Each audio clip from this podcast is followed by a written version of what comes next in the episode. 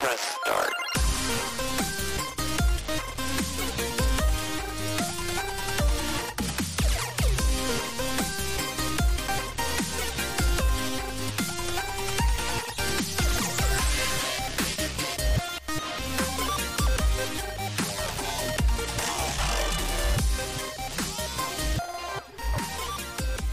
All right, we are recording. There we go. Episode 37 of the Current Gen podcast. My name is Tim, and I'm here with Derek, Dan, and Dan. So we have Dan Phillips joining us this week to talk all about our new consoles. Guys, thanks so much for hanging out and talking.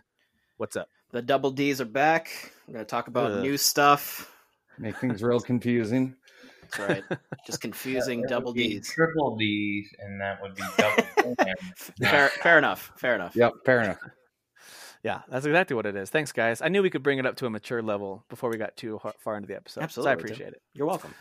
I appreciate it. Well, listen, of course, this is a really exciting episode because most of you listening are either currently playing your brand new next generation consoles or you're going to get them hopefully in the near future, which is that's the boat that I'm in, or you're just very aware of and interested in the topic overall. The next generation of video game consoles has begun. It's just kind of an interesting, exciting, uh, and uh, fascinating time uh, for everybody. So, we wanted to invite Dan Phillips on as well. Not only is he a friend of ours, he's been on the show in the past, but also I've seen him posting about it. He's got both of the new consoles. He got them both in a pretty timely manner, it looked like, and has had a chance to play them.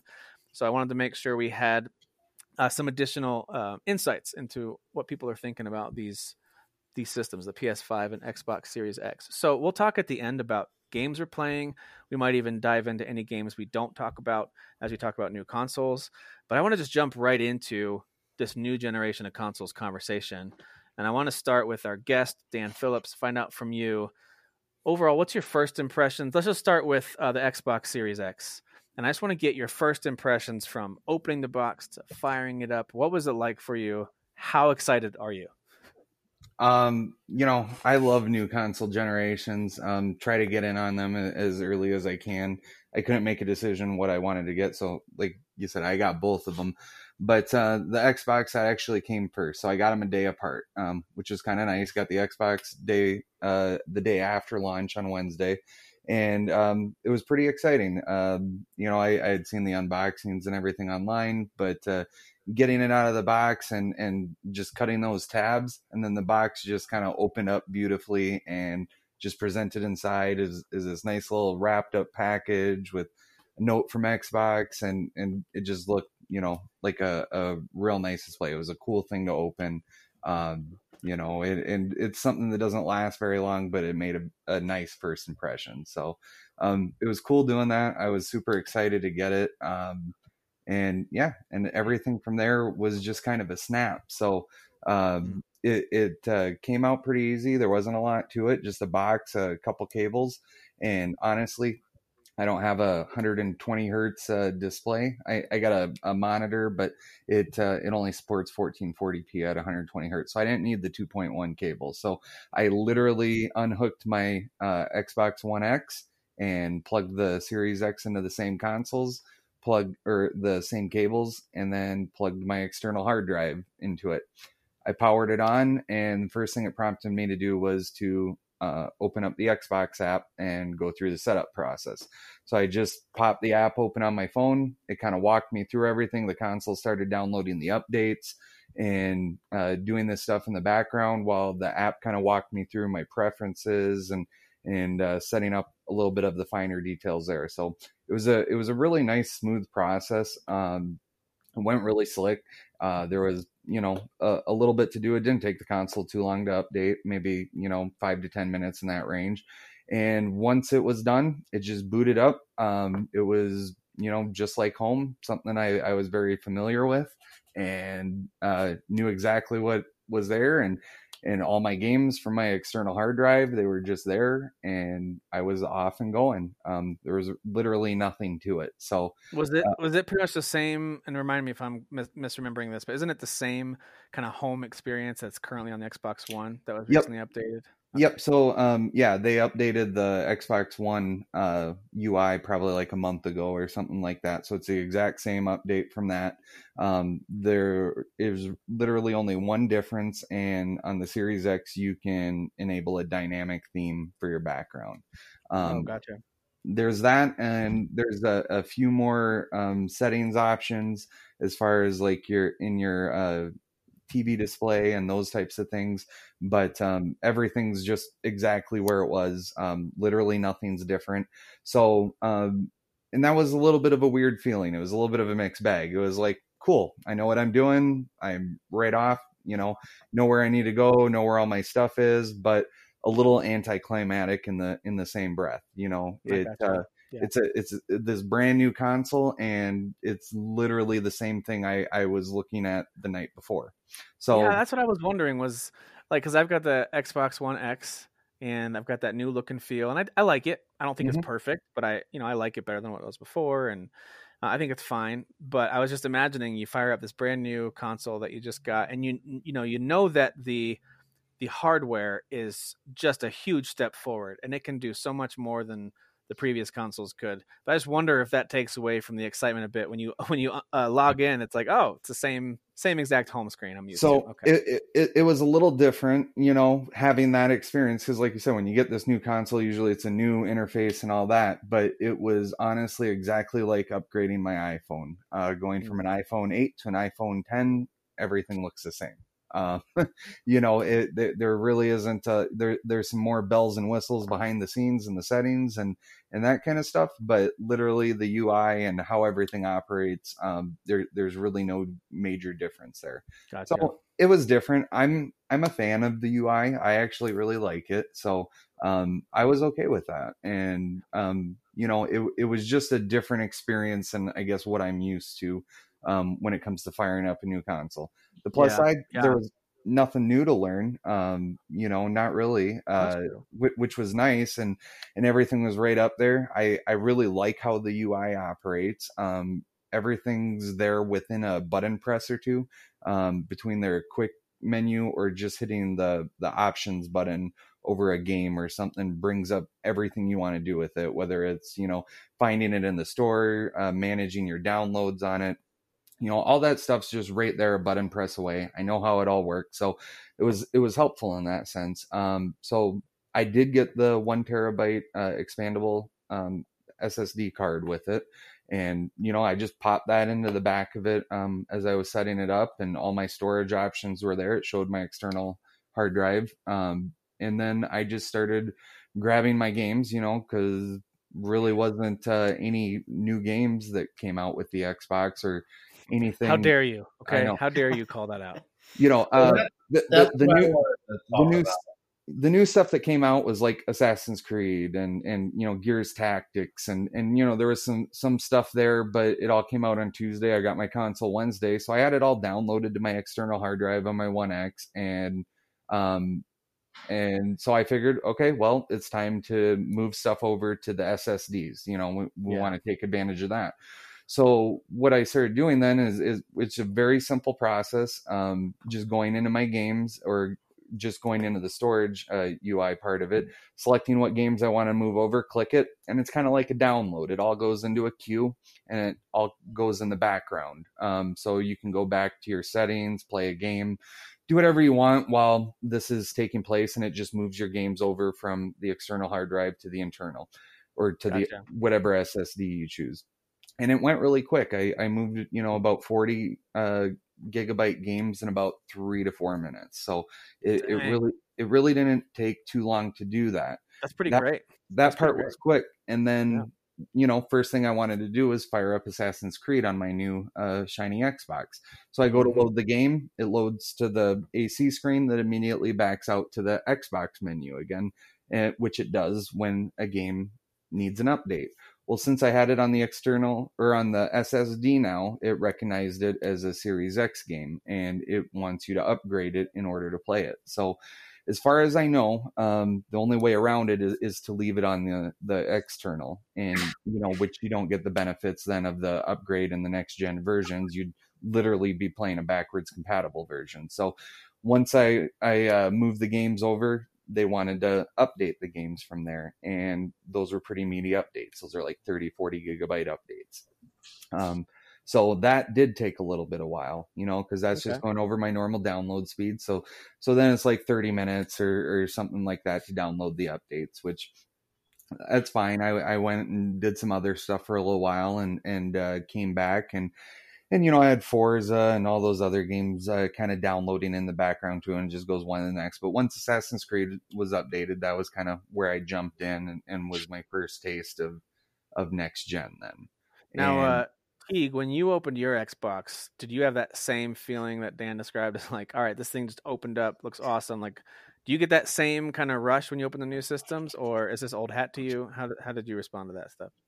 I was uh, way, way. I got, by the way, I got both of them on the same day. So both came in on Friday, um, the 13th. And I was way, way more excited for the PS5. I know I'm the Xbox, but I was way more excited for the PS5. Um, so that was the first one I set up. I actually didn't open up my Xbox until Saturday because You got the Series X on Friday and didn't even open it till Saturday. yeah, I just left it in the box. Well, because I mean, I'm not gonna bore people, but basically, what I did is I set the PS5 up, and then I left and went out to dinner with a friend. Okay. And then when I got back, I was only really interested in the PS5, and then I set it up on Saturday. I got you. um, I got you. But basically, uh, my my thoughts while Dan was talking that I had with the the Series X is I, I felt the same way. Um, maybe a little even more less excited, and here's why. Like I loved the ease of setting it all up, but I did in the end hate the fact that it is the same. I'm not t- saying that they should have changed it. I get what their messaging is. I understand and he brought up a good point about you know you get a new iphone you still have like the same os everything looks the same even though you have an upgraded version of it um, so i totally get that but it just takes away from the excitement because you know everything and it, it felt like i was just playing the same system. And i think what added on to it for me personally is there was no excitement for any of the games. Like they do have games that are not on the ps5 like they have Gears Tactics, they have um, the Falconeer, I believe, is not on the PS5. They have uh, uh, Yakuza, that's not on the PS5. Those are three solid games that you know you should be excited for, or, or they wanted you to be excited for. But for me personally, I wasn't. Like I gave Gears Five a shot on PC didn't get into it and I tried multiple times and I still have no interest in You it. Gears Tactics, right? yeah, Gears Tactics. Okay. And then um and then the Falconeer I didn't even bother buying because I watched it and I was like, this actually looks fun, but with all the games, I know I won't play it, so I'm not gonna buy it. And then the only reason why I actually bought Yakuza Like a Dragon, because I actually wasn't gonna buy it, is I used it as my free game from Target. Um, I am kind of glad I got that one though, because I did start it and it's pretty cool. Point of me going over it though, nothing that I was excited for. Even Destiny 2, like I was super excited. This was the game I was actually most excited about was the fact that I could play Beyond Light with Game Pass. And I was like, "Oh, awesome. So that's that justifies my Series X purchase." Well, it really doesn't. I didn't do any research and I to come to find out it's not even patched for the Series X yet. So I even while I was playing, I was like, "Man, this doesn't feel like 60 frames per second. It doesn't look any different than the One X." That is a bummer. Yeah, And I think then- that's coming December if I remember. Yeah, December 8th. So I was really bummed about What a that. bummer. Yeah. So for me personally, it sucked out all the excitement for that box. I still think it's a good purchase. I'm not like sad, like, oh, why did I buy this? Because there's going to be games that I'm going to want to play on it. Just right now, everything I'm buying personally is on the PS5. So I bought I all gotcha. my even multi-plat stuff because I was actually uh, real excited to to see what the Dual Sense was going to be all about. Plus, I knew I was going to play all the first party stuff on the PS5, all the exclusives. So I didn't yeah. want to have to switch back and forth from each console. I'd rather stay focused on the PS5. So I bought third party stuff there. So as far as my impressions with the PS5, switching over from Xbox, way more excited. I heard people complaining about their setup with the PS5. It was not difficult, but keep in mind again, once I told them to transfer all the data over, I left the house.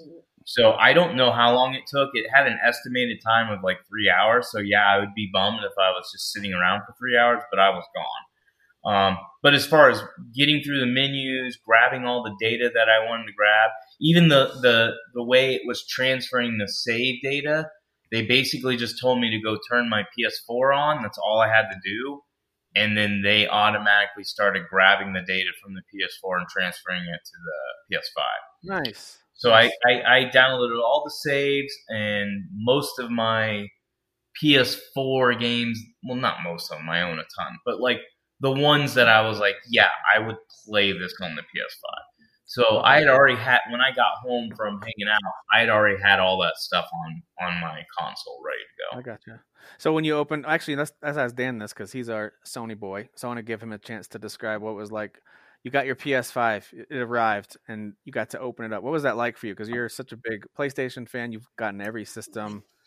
What was that like for you, Mister Freitas, to uh, to Um, finally get that thing? Well, you know, it was tricky. I had a, you know, I just recently bought a house, and I do have a slider door at uh, right outside my kitchen, but the the damn thing just wouldn't fit through the slider door, so I had to take down the entire wall. I needed Uh-huh, a uh-huh. forklift to bring the thing in. You know, she's Yeah, you had to crane, lower it into yeah, place. she's really Mhm. beefy, so it was, you know, I had to take the whole wall down, but it was worth it for this five hundred dollar console. So, of um, course. But yeah, no, she she's she's a big lady. But uh, yeah, I Mm. took her out and I examined everything. It was the controller obviously was like what I kind of wanted. Everyone's like just loving this controller, so I was like, oh, I can't wait to see what the big deal is with this controller. And um, out of the box, quick, you don't. quick side note on the controller, and Yeah. any of the three of you who know this, please answer. But um, I've been really curious to get this and play it on PC. But is that a bad move? Anybody know? dual sense. It- Yeah. It- it's not going to give you the haptic feedback or the triggers. It would depend on the game. So it'll just play like a pretty standard controller. if Yeah, you, to you, like the you'll just layout. get you'll just get normal rumble, and I'm not sure if the triggers would do anything for Yeah. you. Well, that, Oh, so that's alright. literally what I was about to say. Was out of the box, like when I was pulling on the triggers, like it just kind of felt like regular triggers. Okay. But once you're okay. in a certain game, depending on how it's programmed with the controller, that's when you actually notice, like in that moment, whatever you're doing, if it's Mm-hmm. requiring the using the triggers, it's going to have the different um, sort of uh, pressure to it. Uh, which so you fired super up the. PS5. Did you like that it was like a it, it was totally different experience than anything you had done before? Like PS4. Yeah. Well, that's is over. that's the fun thing about getting a new system, right? Like you're getting a new Mhm. machine, it looks different, it's new, and then like you boot it up and like the actual UI is different and and fun. Yep. I, I definitely get the points that Dan was making with it kind of feeling familiar, so it's nice not having to learn anything. Um, I definitely uh, agree with that, just in a general sense. But I do like sort of the fun newness to like having the new UI and the new machine and just everything being new. So, um, it wasn't overly and- No, and and I think if you know how to use a, a PS4, um, Yeah. it's very similar to that. It's just new layout, and, Yeah, and yeah, they obviously have new features and new things. But it, it was cool having it turn on, and, and then just kind of having this whole new experience. So, and that that's much more typical of what you get when you you buy a new console or a next general Mhm. console, and and it was great when it did that. And uh, you know, and I like it. the Mhm. The downside of it is, is some of it is a little cumbersome um, to navigate through. Mm. Um, but you know, it, it's nothing that can't be ironed out in their updates. It's just Yeah, some some of the stuff Hey, that's they what did with that's the what PS Switch owners have been saying for years, and I the eShop still hasn't been updated. So well, Nintendo Nintendo just likes to keep it simple, you know. So, yeah. Sony did a lot of great things, I think, with the PS5 UI, and a lot of the Mm-hmm. updates are really slick. There's just some things maybe they didn't anticipate, or maybe aren't working the way that they had anticipated. Um, Mhm, So I think mhm. that's making it a little bit more of a challenge on users. And I, I had a, a completely different, uh, you know, uh, experience um, getting mine set up and, and ready to go than Derek did. Um, what I did is I just uploaded all my saves to the cloud uh, through PS Plus, and then I, I put all my PS4 games that I wanted to bring over, and I, I just put them on my external hard drive. So I, I did the same thing like I did with my Xbox. I just you know unhooked the cables, had to run a new power cable, but um, plugged it in, plugged in my external hard drive, booted it up, Uh-huh. it didn't really uh, take me through an app, though. I think you can set it up through the app. Um, I just didn't. It prompted me to use the app to sign in with my PSN profile. So Yeah, when I got to that point in the setup, then I, I hopped on the app and, and did some two factor authentication or whatever, and, and it logged me into the PS5. But then, you know, when I went to my library, all my PS4 games are there. It- It showed they were all on an, an external and everything is there. My saves weren't technically there, but if you go into the the storage um, or your your save data on the console, you can access your PS4 uh, cloud saves, and See, you just go in Is that there. how you did it, Dan?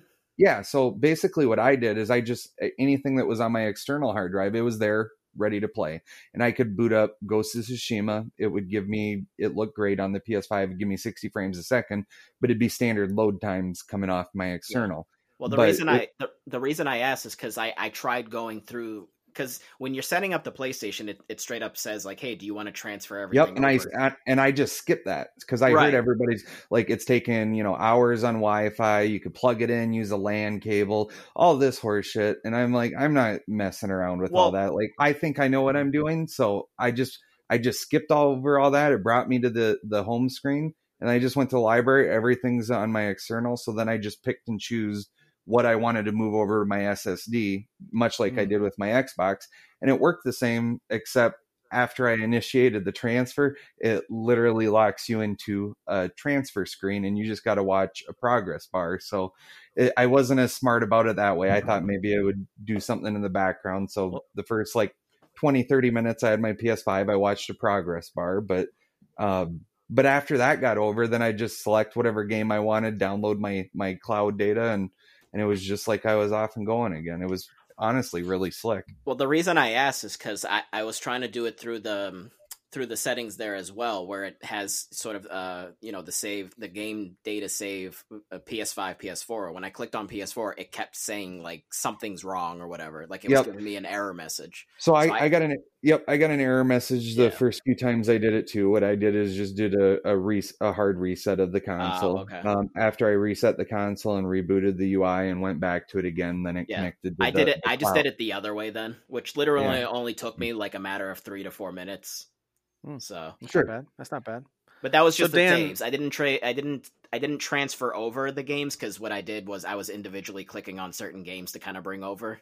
Um, Mhm. Oh, gotcha. just like okay. you know the other way like downloading going to the game library and dial- downloading it that way but when i was trying to do the saves um the cloud was like giving me an issue so i, I did sort of like the uh Yep. where you turn on the playstation 4 you like hold it for a second and then it like kind of making sure that they're both on the network so then it was sending it over wi-fi Yep. um no, and that was and I- I, so- I heard that works good for the the you know transferring your save data that Yeah, way, yeah. and I, I would probably recommend doing it because then you could do that all in one bunch. I just do it like uh, download it per game, and it only takes like a second or Yeah. something exactly to dude you know. si- side game. note the downloads for the games are insane like they're so Um, fast I, I'm sorry to tell you, Dan, but they're exactly as fast as my Xbox now, which I'm happy No, that's about. fine. So- so- but like but on I the PS4, it yeah. took a while. oh, It yep. was notoriously slow on the PS4. Yeah. Yeah. Yep. So I get the same download now on my my series my Series X. I, it downloads the same as my One X, but my PS5 finally matches that speed. And I downloaded uh, Demon's Souls in like 30, 40 minutes, which is about what it would take my Xbox. So I was very happy. Whereas like my PS4, that would have taken two hours or something. So, Freitas, let me ask you. I know that this isn't quite the level of hype as like a Final Fantasy VII remake, for example, but sure. um, I know it's close though. I know you're you you were you've been so excited for this, waiting for this to happen. What was the first game? You finally got things set up, the transfers are ready, whatever. You're logged in, Mm. and you can fire up a game. What's the first game you tried? So I sent it. Uh, was it a text earlier when I was talking about frames per second? Uh huh. Yep. And, yep. and reluctantly uh, admitted that Derek's been right this whole time. Uh, I've seen the light. All right. I've seen. I've seen the light. I, I'm down a new path. All right.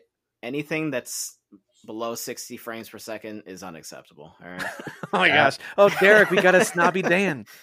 You know, he, that's absolutely true. I mean, once you, once you start getting 60 frames on these consoles, it's just you Miles. Miles Morales, Spider Man Miles Morales fi- uh, at 60 frames is like is insane.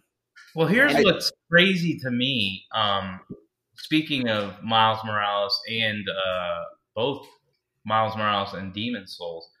So, well, I can I can tell a little difference with Demon Souls if you Mhm. switch it from um, from fidelity to performance. Demon Yeah. Souls is absolutely amazing fidelity wise, but uh, Miles Morales, I was legit like, oh, I don't.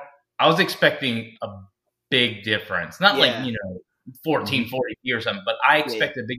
I didn't see it, and I was like, well, what's the point? Like, I think it's don't get me um, wrong, ray tracing's cool, yeah. but I gotta say, ray tracing is only cool in certain games. so is ray tracing like the lighting and reflections? Yeah. Is that what it is? So- okay. Yep. So in Miles Morales, I mean, the first thing I did, I, I played it, you know, with in the 30 frames per second with the ray tracing and all that, and it was cool swinging through the city. Like the the windows on the buildings, they they seem to reflect a little more. I'm like, okay, Yeah. that looks nice and and whatnot. And I switched over to the 60 frames, you know, mode, and I didn't think it looked any worse. And swinging through the city, is like still get pretty good reflections on all this. Like Yeah. it looks really good, lighting's great, and the 60 frames a second is just like, oh, like that's Yeah. how you want to play Spider Man. I kept popping it back and forth, and at one point it was like raining. So when I had Mhm. it on, um, is it performance? No, Mm-hmm. not performance. It's fidelity when it's for the ray tracing and all that, right? Yep. Yep. Um, I, I had turned the camera that, so it was raining, and there was like kind of one of those, um, you know, those giant like slabs of like metal that they put over like a, a pot, like a whole area that they're digging, like when they're Mm-hmm. doing construction in the road. Um, and the rain was kind of like bouncing off that, and cars were turning like over it. And the way that the lights were reflecting from the headlights with the rain and bouncing off of that was like super detailed. And then Yeah. when I switched it back over to performance, it was not nearly as detailed. But like you'd have to literally be looking for those moments, like when So, you have it on it- fidelity. Yeah, so the only way that I've seen that noticeable difference, and what you're talking about is exactly true. Like in the car reflections and, Yeah. and rain and certain things like that, you're going to see better lightings, better reflections, and more detail. But the only um, places in the game I've noticed it to where it like makes a very large impact. It seems like mostly when you're indoors or in Mm. buildings that have like marble type floors and stuff like that. Um, in 60 frames, you don't get a lot of detail coming off the reflections and lighting there, but when you turn that Yeah. fidelity mode on, it's like a whole different image that you get at that point. And it's really cool to see, but I do kind of favor the, Like- the more fluid frames. The bottom line is like Spider-Man Miles Morales is a gorgeous game. So Mhm. like the 60 frames per second is just worth that smoothness over the the fidelity option I think Yeah. personally. So Yeah. I- like it I just runs so and it's just it's so smooth. It's insane. Yeah, I'm a fidelity guy, but um, for both Miles Morales and Demon's Souls, I'm just going performance. Yeah. I, I didn't even think there was a difference on Demon's Souls uh, uh, going between the cinematic and the performance mode. Mhm. Like, I didn't think it looked any better in cinematic mode. Like, I But the frame- difference, but it's there? not. It's yeah, not. I, I didn't think there was enough. Like, the the frames per second definitely is what matters in that game. I guess we're so used to like PS4 Pro. If you pick performance over fidelity, you're dropping like usually anywhere from 440 to 800 P's because most of their games would run at 1440p and 1800p. And then if you do performance, again, this is most games, not all. You were dropping to 1080p, and you could tell the difference with Okay. 1080p on Yeah. a 4K TV. On this, you're basically getting 4K on both. You're just picking which one has more. Like, in, if you're playing on a PC, you would decide whether you want to play ultra settings or medium or high. And that's all you're doing here. Is you're just turning the settings down probably one in order to hit a clean 60 frames per second. And that's Yep. that's what I like. I like the fact that I can sit here and play these games, get 60 frames per second, get either native 4K or close to native 4K. But I- I- because the settings are so nice, hmm it is really hard to to really tell. The only time I can tell, and this is me being snobby PC guy, is when I was um, when I was uh, hooked up to my 4K monitor. The, Yeah, I was going to ask you, Derek, which screens are you using for these consoles? so I originally hooked the PS5 up to the 4K monitor, and when I started playing Assassin's Creed Valhalla, I was disappointed because I could tell it wasn't native 4K, and it's not. Oh, I can I I saw somewhere it wasn't native 4K, so therefore I can't te- I can tell now. No, I thought it honestly looked better on my PC playing on 1440p. And hmm. then I switched the PS5 over to my big screen, and I'm playing Assassin's Creed Valhalla on there, and it looks better. And I think it's because I'm not sitting so close, and my monitor is very like bright and very detailed, so it will point out if it's not native, it does not look good. Because I don't even like 1440p on my 4K monitor because you can just tell it looks soft, it looks trashy. But when I switched over to my big screen, I actually found that I am enjoying playing on the consoles there better Hmm. because most of the games, not all of them, most of them are not native 4K, which is sad to a certain extent. So it doesn't it's not going to look as good on my monitor, but it'll look good on the big screen and I I think I'm impressed personally with the power that I'm seeing from these first party games. Like I legit am going this is what I wanted for next gen. And on paper, and we've had our debates, not Dan and I, Dan and I are usually siding with Xbox, but we've had like our debates in the group on like, you know, these teraflops do matter. Xbox is uh, advertising as the most powerful console. Right now, with my experience, and I, I have a caveat and I'll say it in a second, my experience right now is the PS5 looks way better.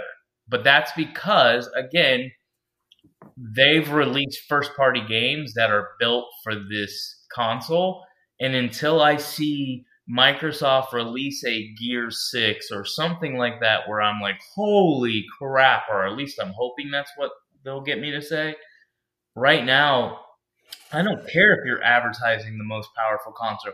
You're not the most powerful console. Like, as Okay, far but let me just uh, pause you real quick on that. I don't know if that's totally true. If you were to have Valhalla on both Well, consoles, and- because and what I've seen is that third-party games on both of these are at least equal, if not the edge going to the Xbox. And I might have misread that, but I feel like that's been a pretty consistent report that I've seen for games No. like Valhalla. And and that's what I would say to Derek. And I, I completely get where you're going here. There is no first party like game like Miles Morales or Demon's Souls that goes wow. But after playing both consoles, um, you know, and I, I bought all my third party stuff on Xbox because that's typically what I do. So I have my Call of Duty and, and Assassin's Creed there, and I've played plenty of Demon's Souls and uh, Miles Morales. Out of everything that I've played so far, the the game that looks and, and runs the best is Valhalla. And you know, I'm sure it is the same way on PS5, but to me, that game so far has been this is what a next gen games look like. I'm not saying Demon's Souls or Spider Man looks bad. Uh, Spider Man looks really good, um, but it, it's not that much more improved over what you saw on a, a PS4 Pro. Um, it, it obviously runs a hell of a lot better at 60 frames a second, but running at 60 frames a second, you know, it, it's very similar to the the fidelity that you would get, um, you know, on, on some of those games. And in Demon's Souls and its art style, it looks gorgeous and everything, but it doesn't. Uh, you know, and, and those vistas are incredible. I mean, I I, I can't uh, knock it for that, but it just what I've seen in a big open world game like AC Valhalla, that's the one that screams like next Well- gen to me so far, and I haven't seen it on a PS5. And I I would think that it's the the you know the same over there, but out of everything. I've played, I already did the research on it. Like Valhalla is basically the same across, and that's why I brought up first party.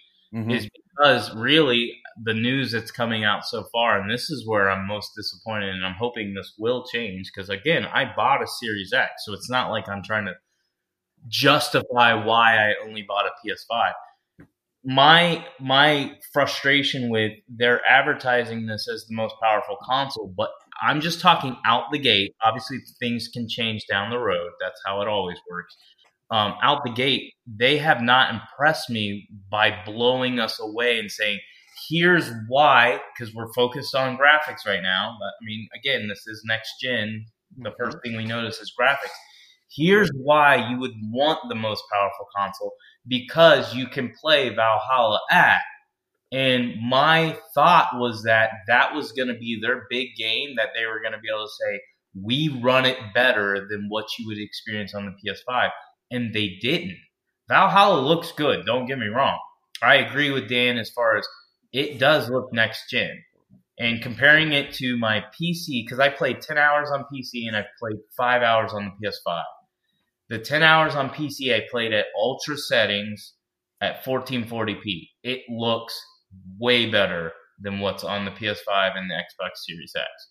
That being said, that doesn't mean the Xbox Series X or the PS5 version is extremely lower. It's not. It's just you can tell it's not at ultra settings. I would say it's probably at medium to high, and that does impact the way a game looks. Plus, it's not at native 4K. So I think that's where a little bit of my disappointment is with this launch of the Series X is you don't have that first party game. You have first party games, but you don't have one that's I must own this and it looks amazing and runs amazing. And then your big one that you started really like advertising, like, hey, this is why you want a Series X because you want to play Assassin's Creed Valhalla on the most powerful console. They didn't do anything to separate themselves from PS5, and that is there was two reasons I bought Valhalla on the PS5, and that's um, I told you all before, I wanted to kind of keep them all on the same console. I didn't want to be switching back and forth. It would just be annoying. And then the second reason is the DualSense. The DualSense is where I feel like Yeah, the feel controller. a little bit of a next gen, like, hey, Xbox played it safe. Again, I, I've heard the the if it's not broke, don't fix it. Yeah, but you can still improve it or add things to it. No, you don't need to change it, but add something to it. And that's what I feel like Sony did. Yeah, they fixed something that I wouldn't say broke. The the Dual Shock 4 is No. not broke. It's a good controller. But they wanted But- to like improve it, like a like make it a different controller. Improve.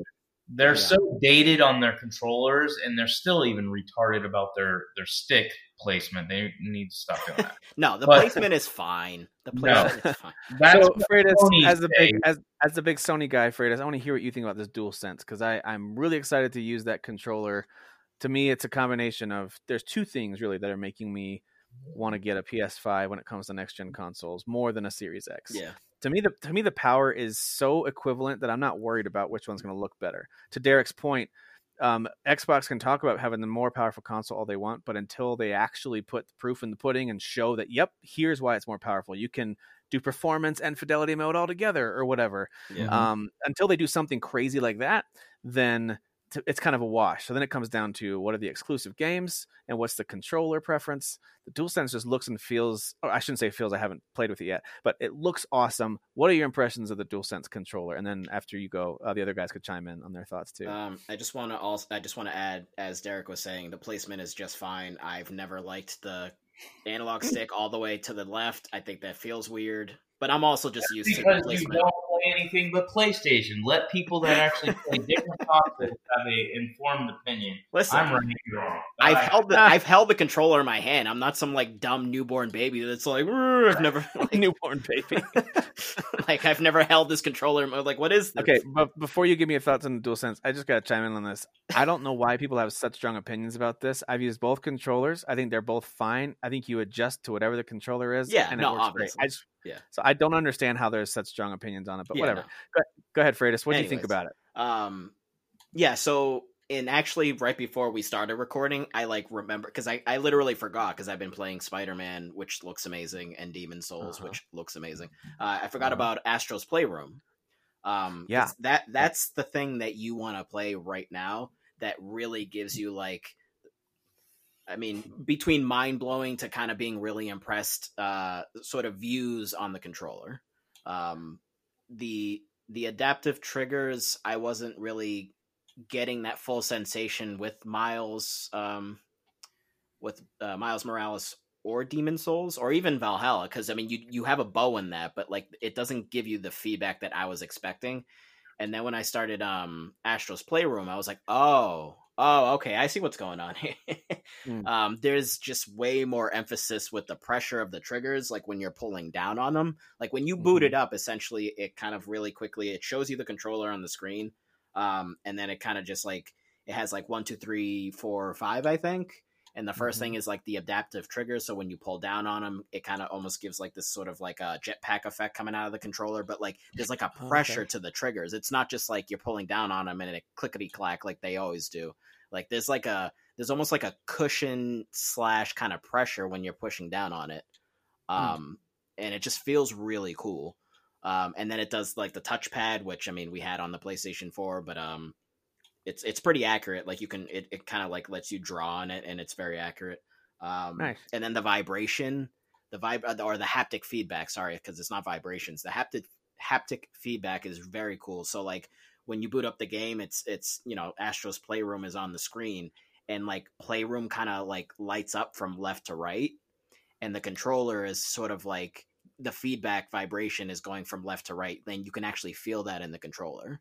Oh, like it's cool. actually shifting from left to right. that's Um, cool. Yeah, yeah. and then when you actually start playing it it's super cool like the what like one of the moments that stuck out to me was um so the little astrobot i like jumped in sort of like this sphere and i was um i was rolling around with the touchpad. So i was like kind of like flicking the touchpad and i was moving the ball around and there was like a little like kind of bowling mini game thing that i did. Um and then there was this path that i went down where the ground was like it was like rocks like a like the side of a cliff. It, it had all these like different textures and dimensions to it. And as I as I was rolling over it, like I could feel the way the controller was giving that feedback to me. Like it, I could feel like I could almost feel the texture from That's just cool. the way that it was vibrating. It was very cool. Um, and then, like I said, with the with the adaptive triggers, um, yeah, just certain certain parts where you're clicking down on them, there's just more pressure than there is at other moments.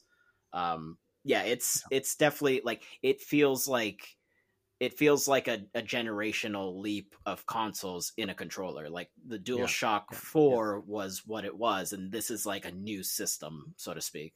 Like it's Are you it's already feeling one over away from the DualShock 4? Like, forget that. I am all in on DualSense, or do you still kind of want certain things that the DualShock 4 did? Um, no, I mean this is definitely a better controller. Absolutely. Yeah. Um, it just and it's it's bulkier too. Um, so like it, it feels nice in your hands. Like if if you're like play, what was that? I think it's just getting your echo on someone's audio. That's Oh, okay. I thought Derek was being a pervert. Um, talking about getting his hands on something. Probably. Um, but yeah, no, it, it feels nice and sturdy. Like it has it has um kind of more weight to it because all, all the stuff that's going on in the controller. Um, Gotcha. yeah, I- would say like if you if you just didn't touch the DualShock 4 for like a long time, you were playing with the with the DualSense and then you went back to holding that, it would probably feel kind of like weird. Almost kind of like with the DualShock 3 because the dual shock 3 was a bit smaller than the 4. Gotcha. Um, and, and, it, and it definitely felt almost like like a toy, like when I was holding the dual shock 3. Um, like when I was playing Dead Space the other day, because I actually had set up my PS3. Um, I was playing Dead Space for like Halloween because I just wanted something spooky. Um, and I I had the uh the DualShock 3 in my hand. I was like, this thing feels like a freaking toy. Like this is ridiculous. um, and now and now the four almost kind of feels that way too. To be honest, Compared to the DualSense, yeah. yeah. mm-hmm. Um, hmm yeah, it's it's it's absolutely a very cool controller. Some people will be. I mean, they, they had to come up with a new controller Yeah. because their system looks like a spaceship. So you have to have a new looking It's a cool controller. to- spaceship. It's a freaking cool Yeah. spaceship, especially if you It's- stand it up. So I've never been one to ho- uh, have systems be vertical. Um, Okay. I've always just like in my head had it horizontal just because I liked the way it looked that way, and I always had like that fear because people would say, "Oh, if you if you have it vertical, then the disc is more likely with the vibrations to scratch and stuff like that." Like Oh that was my. always a thing, like all the way back to like Mhm. PS2. Um, and I, I I think by at this point now, like the technologies that they got going on in there, it's it's probably fine. Um, I almost feel like actually for sure these co- both consoles, not even just the PS5, I almost feel like they actually were built in mind to to stand up. Like that's the Stand, main yeah. choice, to be honest. Yeah. Um, it looks they both look designed to that that be the preferable way to and that's how they've marketed them too right Yeah. both of them have been Yep. shown only standing vertically uh, derek and um, dan phillips you guys doing horizontal or vertical on your system setups I did vertical on both of mine. Yeah, vertical. yeah that's the way to do it see so i'm gonna the way that i've got my system set up because we still have toddlers running around the house i keep them on the top of my entertainment unit Mhm. so i kind of have turned that into its addition its own shelf so my ps4 xbox one series x and switch dock are all along the top and they're kind of spread out along the top of the entertainment unit Yeah. so the ps5 is going to look like a hilarious like satellite dish sitting up on top of that thing it's fine. um but uh so but i'm okay with that but i also might i might lay it down it, i don't know it just depends So I I the, do um, sideways thing The base that the so the PlayStation Five actually comes with the base. In past generations, you'd actually have to buy it separately. Um, and with the five, it actually comes with it. And when I was when I was watching the uh, the sort of final review uh, through Easy Allies of the PlayStation Five, uh, Blood was mentioning how it makes sense too with the having it stand up vertically because when you have the the the system standing up vertically and the base attached to it, it actually has like a screw that you can screw into the Yeah. console um, on the side of the console when then you're standing it up. But there's no there's no sort of uh, screw hole on the on the bottom when you have it horizontal. So You're I guess saying a lot of words that Derek should be giggling about, but I don't hear anything. I wonder if he fell asleep. I don't know. Maybe he's an old man, so. Um, doing research. My Okay. Call of Duty Oh, okay. is not downloading. This is bullshit. Sorry, um, man.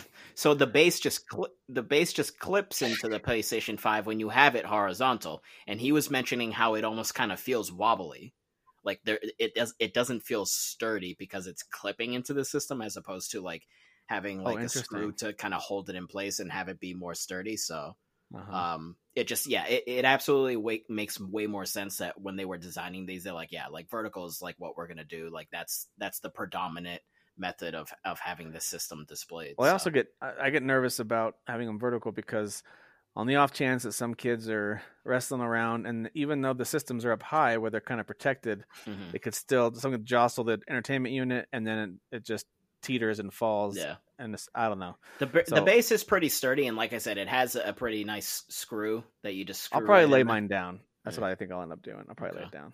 maybe you should super glue it then Oh, super glue it. Yeah, that's what I need to do.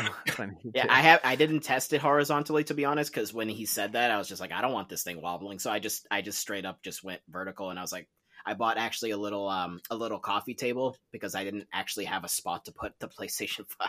Um I had it on the floor for the first day, but I was like I don't want this thing to just be on the floor. Um so I Yeah. bought like a, a nice Yeah. little coffee table to put beside where the TV is. Um I I took that picture where I had the the light up PlayStation symbols. Yeah, yeah, that- Um, that looked really good. Yeah, Yep. so it just now sitting it has its own little table. That's how special it is. So there you go. Yeah. Had a boy. it's cute. Well, listen, I do want to talk about some of the games we're playing. I know you guys have mentioned some of them, but I want to get a little more in depth into a couple of them, at least like Assassin's Creed, and I do want to hear a little bit more about Demon's Souls. But uh, before we do that, I thought we should each go through. Obviously, not me because I don't have either of these things yet. But Derek, we'll start with you and give me one thing that you want them to improve about each system, and then what is your current favorite thing about having either or. You don't have to pick one for both, but a Yeah. favorite thing about PS5 or Series X. So, what's one thing you want them to fix like as soon as possible for either one? Uh, Call of Duty to download. That's, that's um, okay. apparently there's a lot of bugs. I haven't really ran into any except for this Call of Duty one, but I, you know, I'm trying to do research on it. But as far as as far as improvements, the only thing I would say is what I said earlier about the Xbox. I know it's coming, but I'd like to see games, and then I would like to see an emphasis emphasis on them making the experience of first and third party games better on that console because ultimately mm. that's going to be the selling point. And if they keep coming out even, then I'm not going to say they've lost. They haven't lost. I think they'll do good with Game Pass and all that stuff. But again, you didn't advertise this as get a Series X because it's the Game Pass box. You advertise this is the most powerful console. So make Yeah. it the most Yep. powerful console. Um, as far as things that I love, besides just being excited to own both of them, I really am excited. Um, I would say for me, it's the graphics. It's the way the games look. I know everybody's all about SSD, and you all know what I'm. I think of SSD. Sony sucks. Well, come on, say it the way that say it the way I that you normally say it. Really? I can't say the last word because this is a PG show. Hold on, what what's your beef with SSD exactly? No, but I remember that anytime he talks about it, he always goes SSD, like Ah. it's like there's some stupid Southerner. All right, But it, for me, it's it's not that big of a deal. Um, my thing. I is- think it's a big deal. it's a man, huge deal. It Go ahead. is. Well, that's that's why my opinion matters to me. So SSD Oh, that's is cute. fine, but it's not that big of a deal for me. It's the way games look and run, Yeah, and that's what I'm enjoying the most of this. Like looking at Miles Morales, even Valhalla. Now that I have it set up the way I want it set up, I messed and tweaked with the lighting and HDR and all that stuff. And I'm like, yes, this looks great. And I get to play it on my big screen, which means I can lay on the couch. Whereas I, you know, will set up my computers on my monitor. So now I have two different locations for me to game. Um, that's what I'm enjoying the most about these uh, these this system is is the the way these games do look on a console platform. Um, and the way they are running and the options that they're giving you. I do also like the emphasis of being able to play old games and playing them better without them Yeah. touching them. Um, Right. so They- Those they- they improved say everything old is new again on these consoles, and and that's true on on both of them. Anything I've played that has uh like a pro or X version that that has those performance modes and stuff like that. Everything old is new again. It's uh it's Yeah, worth Bloodborne. revisiting. Bloodborne's still old. Well, yeah, except for Bloodborne. Uh, Dan Phillips, what about you? What is um, what, what are the things that you want them to improve on each system as soon as possible? Just one thing for each, maybe, and then what are you loving the most about next gen? Um, all right, I'll start with the PS5. Um, the thing I'm I'm probably loving the most on the PS5 is um, oh, it, it, it's probably how the games look and run. Um, you know, Sekiro is just incredible looking um, at 60 frames a second. Uh, Spider Man, uh, Demon's Souls.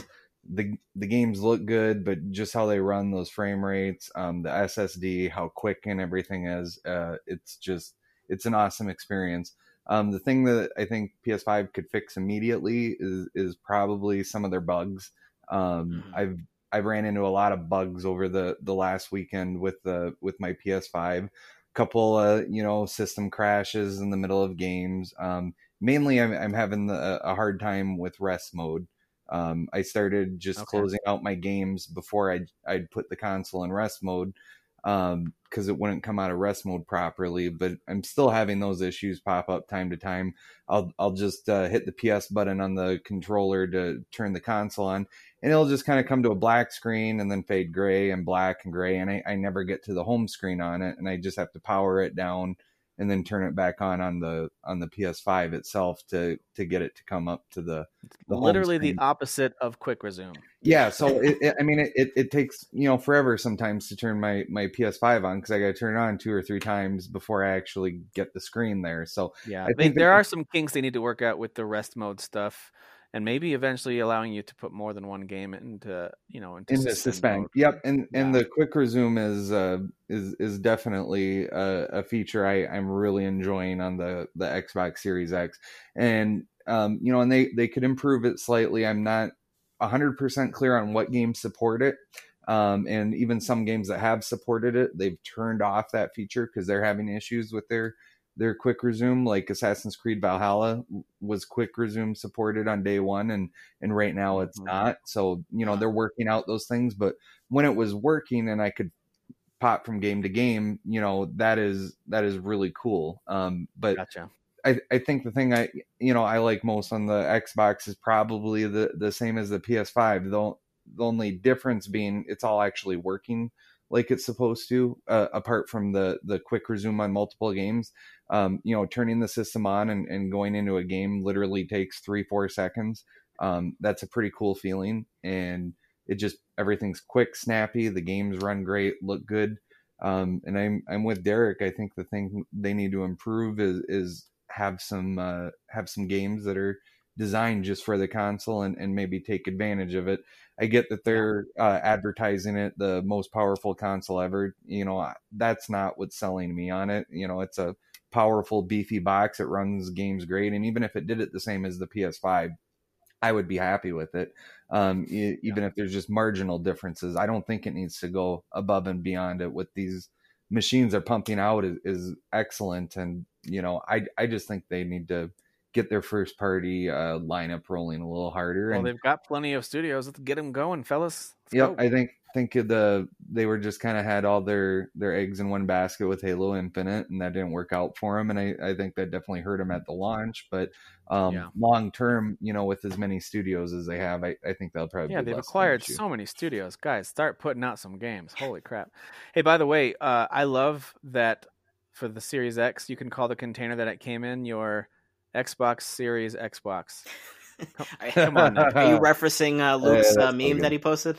I love that meme. It's so Yeah, fantastic. I, I literally was hysterically laughing Yeah. for like a solid minute. Like, it really it really made me chuckle. Yeah. I, I love that. I love All that. right, that is, that Uh, what good. about what about you, Freitas? So like the thing that you hope they fix as soon as possible, and then the thing that you're loving the most. um, well, I mean, yeah, the, the bugs, you know, that's just new console woes, right? There's always there's Sure. always Yep. shenanigans afoot when you buy a new a new box. Um, and definitely, yeah, I've I've come I've come across a couple of uh of those bugs with the like Miles Morales when I was first uh when I first booted up. It was like I, I was playing it, and then it just like yeah, and then it, the the the whole thing just froze up, and I was like, oh, okay, that's concerning. And then I think it happened like one more time after that, maybe with Demon's Souls. I think I've had a lose any- total of any two. save progress or anything. Sorry, Did you lose any save progress or anything? no. Um, I it don't just know. it just did that that whole thing that the PlayStation 4 would do like like if you had it in rest mode and you lost power it like didn't shut off properly so it'd be like rebuilding Yeah. the whatchamacallit um Yeah, which was terrifying the first Yeah. time that happened to me on my PS4. oh absolutely um so it did that uh, but then it booted up and everything was fine so yeah I've, Okay, I've had a couple good. of uh, freezes but otherwise it's it's been pretty much just fine I haven't um Yeah. had an issue with putting it in um in rest mode knock on wood so hmm um That's good. yeah, that's you know. So yeah, you know, they just need to iron that stuff out. Um, but yeah, if they can figure out something like a, if they can figure out a quick resume, that would be awesome. Um, but like back to referencing the uh, SSDs, um, yeah, I to me it's a big deal because like I'm not necessarily like a very impatient gamer, but like I mean Miles Morales, like from booting it up to like actually like playing, it's like not even 10 seconds dude like it's insane Yeah. like Yeah, It's- it's so very fast. different. it's So it's just completely and like fast travel is literally fast now so like when you say fast travel it actually means something now as opposed to back in uh, like there is actually a setting in Miles Morales where if you want to turn on the subway loading Yeah. screen or not, you, you you can turn it on if you miss it, but it is literally absent uh, with Yeah. that SSD. yeah because you basically pull up the the map you hold x to where you want to fast travel and it's like it just And it's there. him going up the stairs and you're good to go it's literally like two seconds it's insane Yeah. um Yeah. Oh, so Yeah, I've noticed that too on my uh, Assassin's Creed Valhalla on PC. yeah I've noticed the speed c- because I installed it on the SSD compared to uh, other games that I installed just on the regular hard drive for the sake of space. Yep. And I have I am I'm with you. I don't consider myself an impatient gamer, but these stupid fast load times are making me impatient Oh, yeah. for regular load times. No, absolutely. I I mean, it, Yeah. it kind of does matter at the end of the day. Like if you are playing a game where you do want to fast travel a lot, or um, Yeah. or things are Or a a game where of- you die a lot, right? Demon's Souls. where you're Yes. gonna die a lot. Exactly. You get Yeah, yeah. right back in it. No no minute and a half, two minute loading screen Yeah. like Bloodborne had. yeah games Mhm. where like you kind of want to like I'm trying to think of like um like a like a Super Meat Boy, right? Where like the point of that game is you die a lot, so you just keep like Mhm. loading back in and and trying Yep. trying something like something like Or that. the Trials games, right? By yes, Ubisoft. Those- exactly. Yep, yep, um, and yep. those didn't. I didn't. Those didn't really load slowly, but like I would imagine now with SSD, they're going to load even faster. Right. Oh yeah, they actually didn't load at all. But yeah, I, Oh. I see what you're saying. okay, well, fair enough. Um, Yeah. But yeah, like yeah, it to me SSD is is very cool because it's just that speed is, you know, if you add up the time, I would imagine you're you're saving a, a good chunk of quite a few minutes. Um, Right. when you're sitting, you Get a lot more gaming gaming time than not waiting for stuff to load. So I think it makes a big difference. And it, it, it actually even almost um I kind of feel like if you're the kind of person where like you're playing a game and you say you go into a new area of the map or something and it's like taking a while to load. It's like an open world game and it's taking like 30 seconds, a minute, a minute 40. Um, maybe you start looking at your phone, you kind of start feeling distracted. You don't feel as on like a show to watch. yeah, like you don't feel like you're actually sort of like in in the world, right? But like with things loading faster, you're just not even you don't even have the time to like you know kind of stare at your phone for a second and, and wait impatiently or start getting Right. distracted by other things. You're just like, oh right, okay, I'm I'm already in this new area, so I'm still or playing like- the game. Yeah. So I think that's Yeah, actually good too for sort of the immersion. Like you're not sitting there waiting for this dumb screen with words. They're like, yeah, sorry, this, you know, here's the loading. You here's some fun Yeah. facts about whatever. It's like, nope, I'm just already at the place and I'm good to go. So Yep. yeah. Yep. So if you listening, you folks who are listening can't tell, um, there's overall sense of, I, it sounds like to me, a lot of positivity around both these consoles. Sounds like both of them have some some cleaning up to do of maybe some bugs and some, you know, the expected uh, glitchiness of brand new tech. It's just it's going to happen, and Yes. so we know that they'll iron out a lot of that stuff. You know, game freezing, locking up, and making you restart.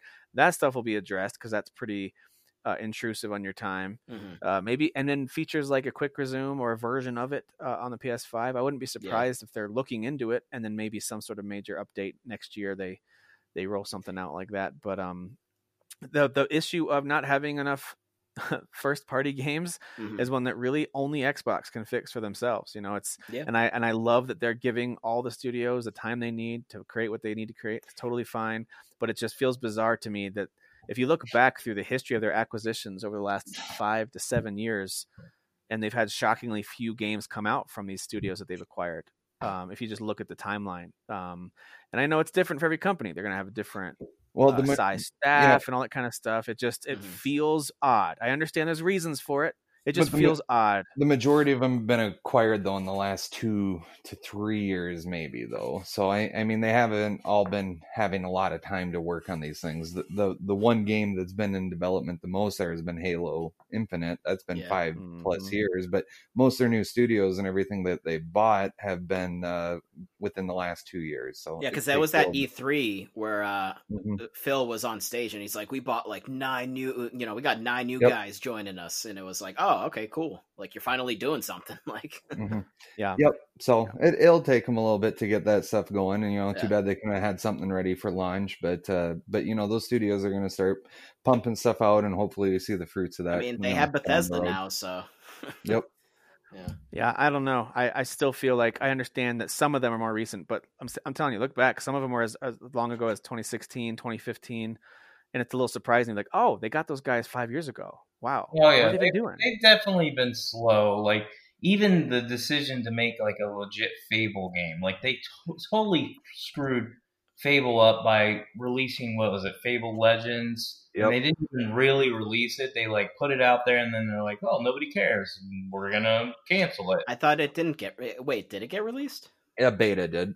Oh, Yeah, okay, the beta gotcha. did. gotcha, gotcha. So it, it, it they've made some stupid decisions. Even like Rare, they handled Rare terribly for like seven or eight years. So they they have not done a good job when they acquire somebody on how to handle them. And that's actually not to get sidetracked because I do want to move forward with like the games that we're playing. But when they acquired ZeniMax and they came out and they said, "Hey, we own them or whatever," they didn't say it like that, but essentially, we own them, but these guys still run the show. Like they're gonna do what they got to do. That's actually a good thing because Microsoft, like I said, does not have a track record of acquiring somebody and then making good choices for them. Absolutely. It's true. Again, that's why I said I appreciate the kind of hands off approach. You guys are the creators. Go create your thing, and we're just here to support you. I, I do appreciate that. I think that's awesome. But I can't help but look at a calendar and how long we've been waiting for one of these first party games coming out, and it's hard not to kind of go, "Huh? I wonder what's taking so long." That's all. It's not a. It's not me saying that I hate them or that I won't play them. It's just it's weird. It's taking a long time. Hopefully that means there's really, really, really good stuff coming, and hopefully, to Dan Phillips' point, there's a lot of it coming in a big wave. I would love that. We'll we'll see that. They are all the open world games, every single one of them. Every single one is. Oh, yeah, yeah, probably. Uh, with brand new engines, they couldn't use any existing assets. Yep, That's probably absolutely. what it was. Um, all right. Well, I want to talk a little bit about some of the games we're playing, whether they're on your new consoles or, in my case, maybe on PC or some old console or whatever. But uh, I just wanted to give my thoughts real quick on the biggest game, in my opinion, that released uh, this past week, alongside with the new console launches, and it's of course across every platform for the most part, and that's Assassin's Creed Valhalla.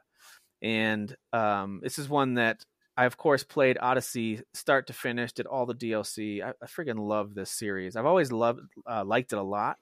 Um, but Origins, Odyssey, and now Valhalla are just confirming for me. I, it's got to be my favorite franchise at the moment. Um, now, when Witcher Four comes out, that'll probably change, you know, Mhm. someday down the line. But uh, that'll change back to the Witcher series. But um, anyway, I I am loving Valhalla. I will say this though, on PC, I was having some real bad luck with performance. At first, I put the the settings defaulted to very high with my system specs, and it looked amazing. And then as soon as action started, everything got real jittery. So I started to panic. Like, did I overspend? Did my system suck? Is you know, am I an idiot?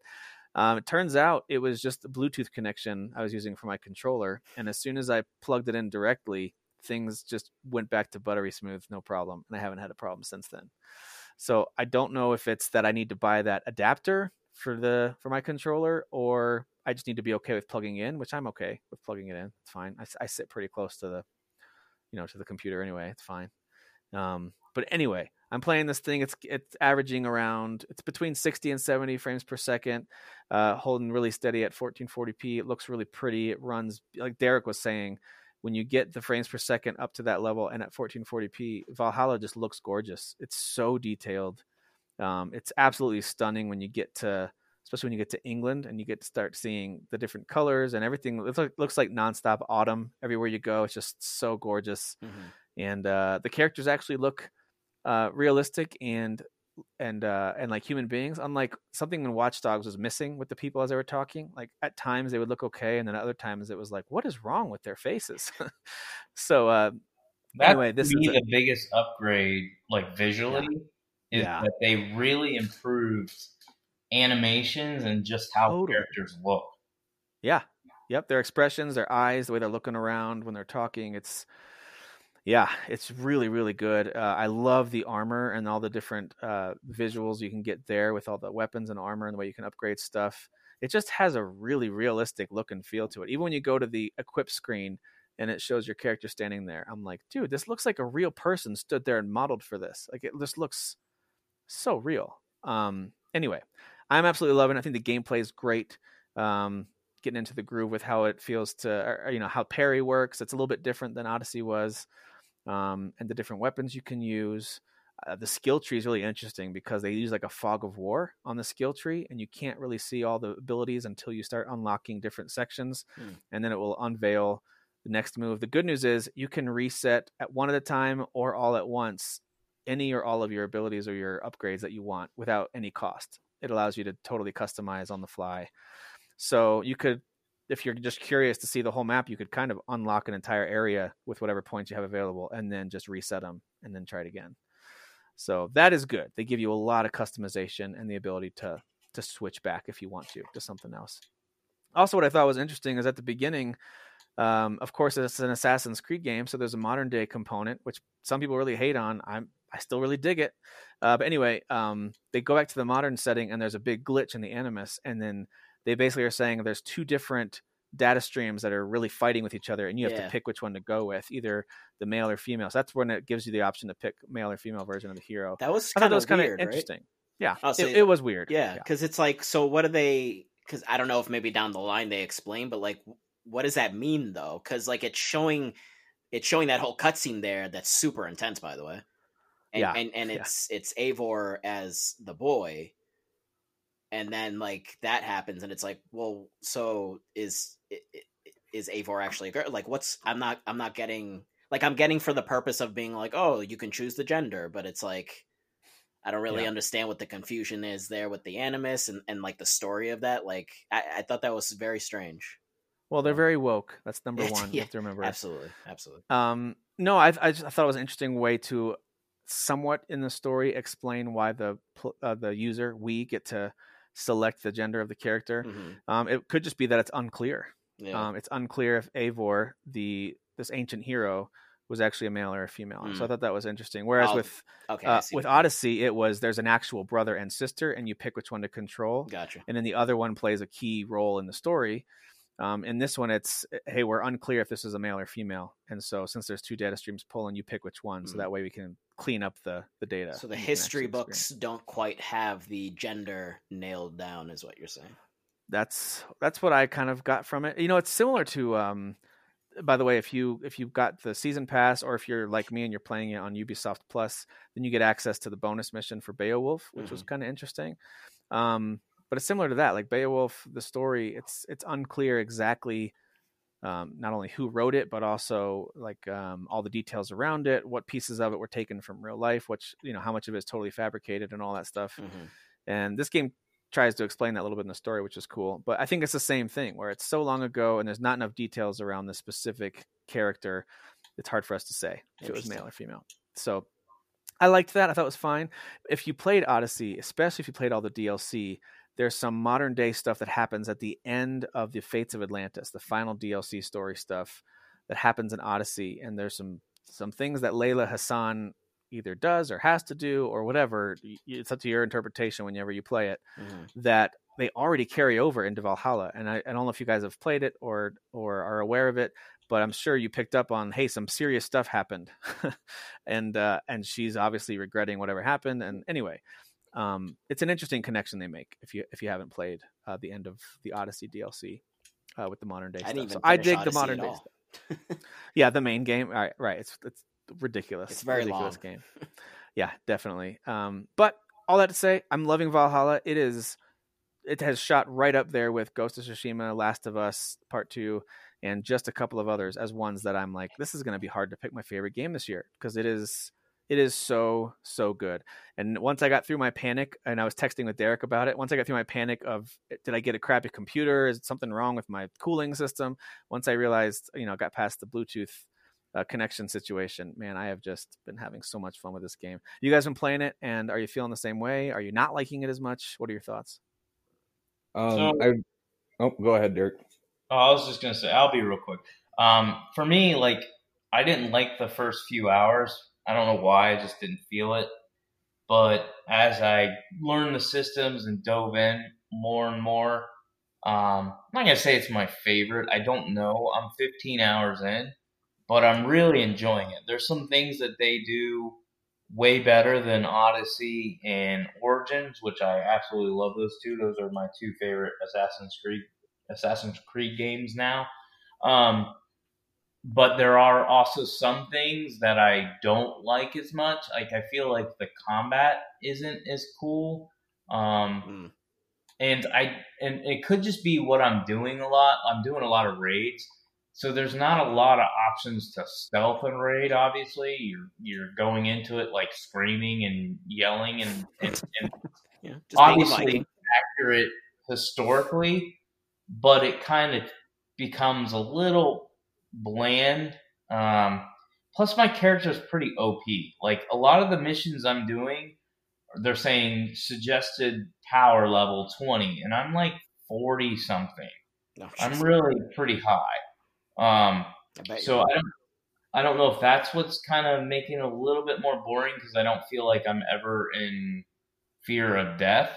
But well, it, and also those those early raids too, Derek. Anything that's power twenty, they throw very bland enemies at you, which you Yeah. can beat with essentially light, light, heavy attack over and over again. A couple of dodges here and there, but I've I've gotten to some areas. I'm up to power. I'm just under sixty. I'm almost to sixty now. Mhm. and doing some of the as you get deeper into the game into the story they start to get throw different enemy types at you who have different armor different attack types then it starts to really feel like oh they do have more very variants to the combat it, they just take a long time to introduce it which is a bummer because it can feel i'm with you if you just keep doing the raids which i think are cool uh, they do start to feel repetitive I'm, I'm totally with you there Yeah, but overall, my experience is it's my main game. So I bought a ton of games. I, I didn't go through them here on the show, but I bought a ton of games. Obviously, you guys know I bought Call of Duty that I can't play, but Godfall, Spider Man Remastered, Miles Morales. I have basically all the major releases. I bought them.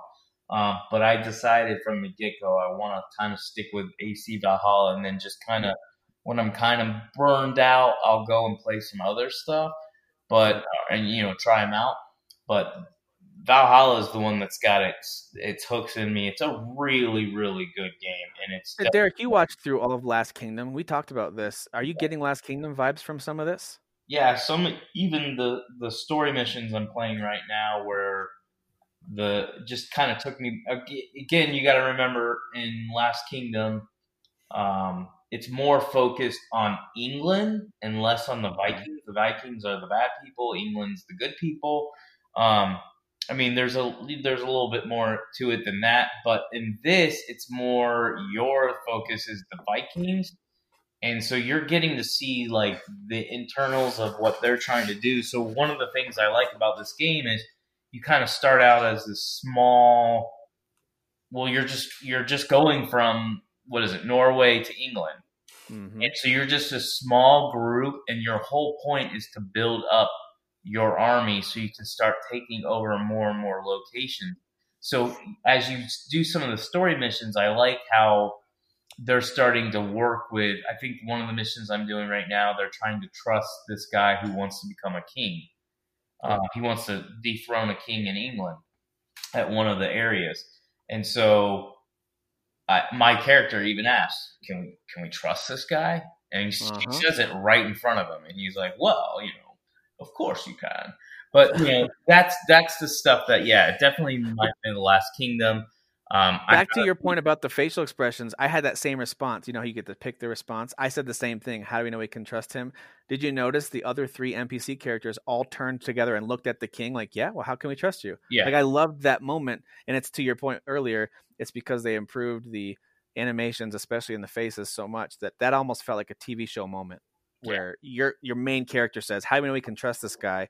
Everyone in the room then kind of agrees with that question silently and turns and looks to the king like, "Yeah, how do we know we can trust you?" And I, I just loved that. Mm. that. That's something that's relatively new to storytelling in games. I think. very good. It's very good. That's my short version. It's really really good. Yeah, yeah Dan Phillips, what are you thinking about this game?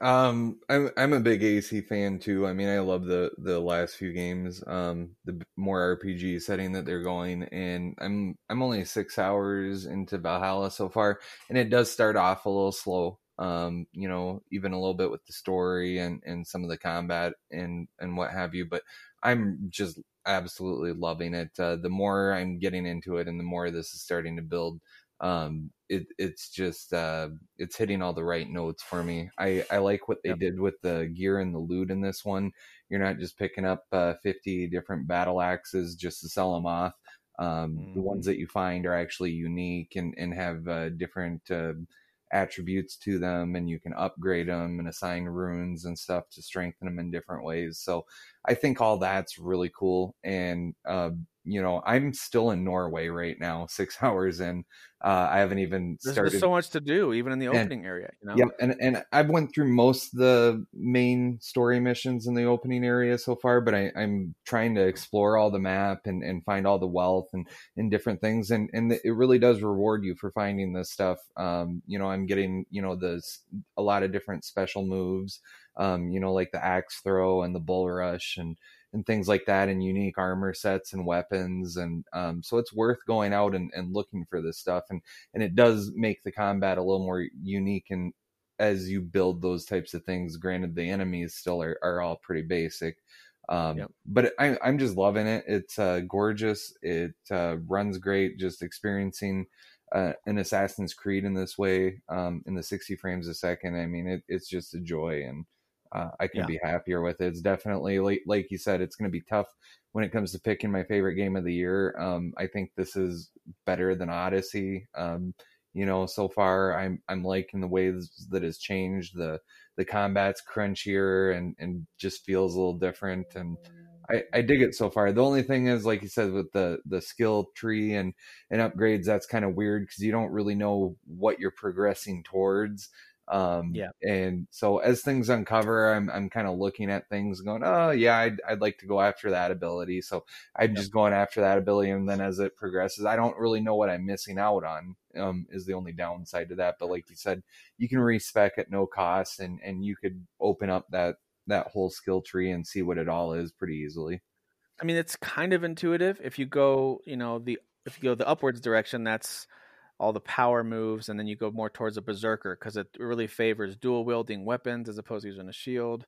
And you can utilize the wep- you can swap between your weapons with a certain move later. Where if you've got something in your weak hand that you now want to swap to your strong hand for a certain enemy, so there's some cool stuff uh, that you can do that direction. But I lean more towards the um, I guess you could call it the stealth, but it's not just the Mhm. stealth moves. Like I want to be able to chain assassinate, but I also want to be able to, um, you know, quickly mark enemies. That's one big thing I don't like about this is marking enemies is a bigger chore than it was in the previous game. Yep. And maybe it's because the hawk or eagle, whatever, maybe he was OP before. I don't know, but I what in in Odyssey, I just got into this rhythm of every area that was going to be restricted or they were going to attack me.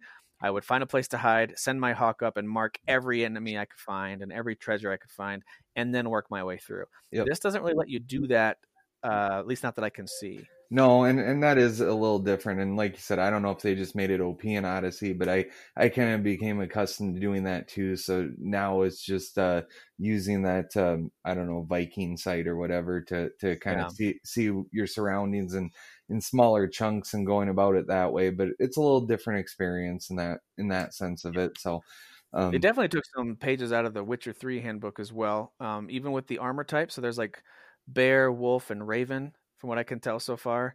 And each of them lend themselves towards a different style of gameplay. Bear, of course, is going to be more of your berserker. Uh, wolf is going to, I think, be more with poison. Uh, and then raven, I think, is more about stealth. Uh, there's probably more nuance to it than that, but that's just kind of what it seems like at a glance. So they they definitely are borrowing from The Witcher Three a little bit, and they've always done this. Uh, I shouldn't say always. The recent games have have all three pulled from The Witcher Three quite a bit. Origins did, Odyssey even more, and now I think Valhalla even more. Uh, one of the big things they do is they'll take some ancient story, and in my case, it was just the Beowulf one recently, and then they'll do the same thing they do in The Witcher Three a lot, and that is they'll ground it in this kind of gritty reality type setting, perhaps, and then it turns out it's you know not everything is what it seems. Um, at, you know, in some cases, of course, Witcher Three has no problem with it being an actual monster either. So, Mhm. um, know- but anyway, I'll let to say I like what they've pulled from The Witcher Three because obviously I love that game. So I'm okay with that. Yep, and I, I think what they do get from that in the RPG elements and, and stuff, you know, I mean, all that's really nice.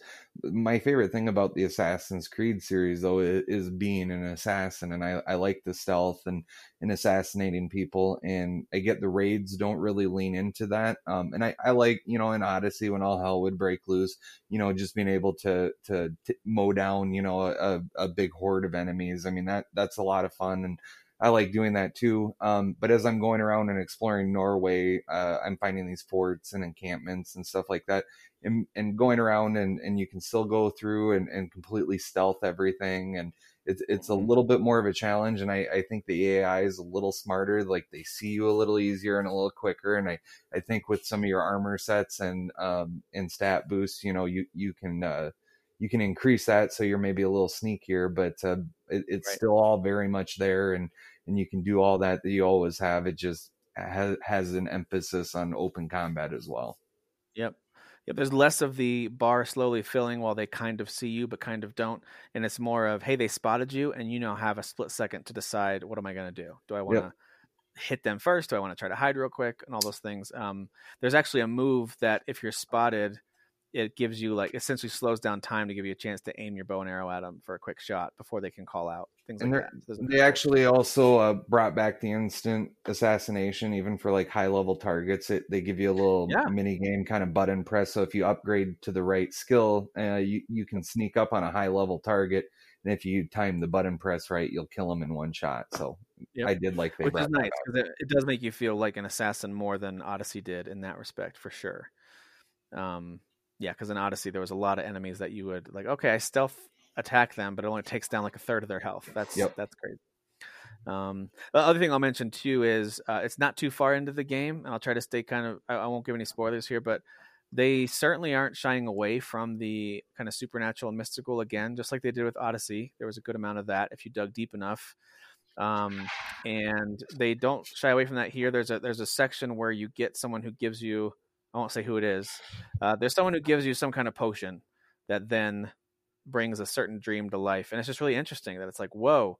There's probably more to this than meets the eye with who my character is and what the background is of all this stuff. Hmm. Um, I, I like that they're not afraid of digging into the supernatural a little bit because I really did enjoy what they did with Odyssey and it makes you question like is this part of a simulation is this just a dream is you know what is going on but it's just still enjoyable um obviously with odyssey it was all about hey i get to actually go to hades and fight um fight hades himself or you know go to atlantis and and uh uh and help poseidon or whatever so so there's there was some cool stuff there but it was all a big question mark of is this a simulation is this real what what is my experience here and with this one it's a little different um, they, they do add some stuff though, and it's early on. It's not just DLC. So I'm I'm curious to see what you guys think about that as you get deeper into the game. But listen, we are hitting an hour 20, and I don't want to miss a chance for us on this podcast to talk about games like Spider Man, Demon's Souls. I do want to hear about Astro's Playroom and uh, Godfall. Uh, but I suggest we call it for this week where we've talked about the new console launches and the big game that was released, I think, that we've all played. That's Assassin's Creed. And then next week, we'll take a deeper dive into some of these other games uh, if you guys are okay with that, unless there's something you really want to highlight before we close it out. Just want to No, throw out yeah. there. I, I just want to throw out there that this new Assassin's Creed is basically third person Skyrim. Just gonna say. Absolutely. Yeah. kind of. Except is. that it's fun to play moment to moment. That's the Yep. funnest game. The funnest. That's game. the major difference. Derek, what were you saying? I was just gonna say, I, I mean, we definitely should talk about them next week, but I think Yeah. the consensus would be that it's they're good. They're all good. Yes, Yeah. there's there's so They- many good games this week. It's They are insane. good. Especially They Call of Duty, it's really good. Call of Duty is great. Uh, Is the loading good? Derek. Also, is the, the Yeah, how's the download- loading The going? downloading good. Doing great. So, That's good to hear. It's good to hear. Well, listen, thank you all for listening. Thank you, Dan Phillips, for joining us, and uh, Freitas and Derek uh, as well. Thank you guys. Enjoy your new consoles, all of you who got one. Those of you who are in the same boat as me and you're waiting, just be patient. It's going to happen. There'll be a the, the right wave from the right retailer will come across uh, your attention, and you'll be able to grab it. at Sony and Microsoft that you're mad and that you will never buy their consoles again because it's unacceptable. You are I not- mean, well, here's That- the that'll- thing. that- That'll definitely do something. Here's the thing. They're not making any more. That was it, Tim. You you lost. That was it. That was it. Oh, that's too bad. it. That's too bad for me. Yeah, if, if there's one thing I've learned, it's that Sony and Xbox they don't want everyone to have their console. No. That's for sure. No, They're they trying to make their that. product seem more prestigious by barely making millions of them. Like, or they're making as many as they can, and this is a crazy time in the world, and it's fine. it's totally fine. yes, absolutely. Yeah. All right. Well, thank you guys again. Really appreciate you taking time, and thank you all for listening. We'll see you next time. See ya. Sixty frames.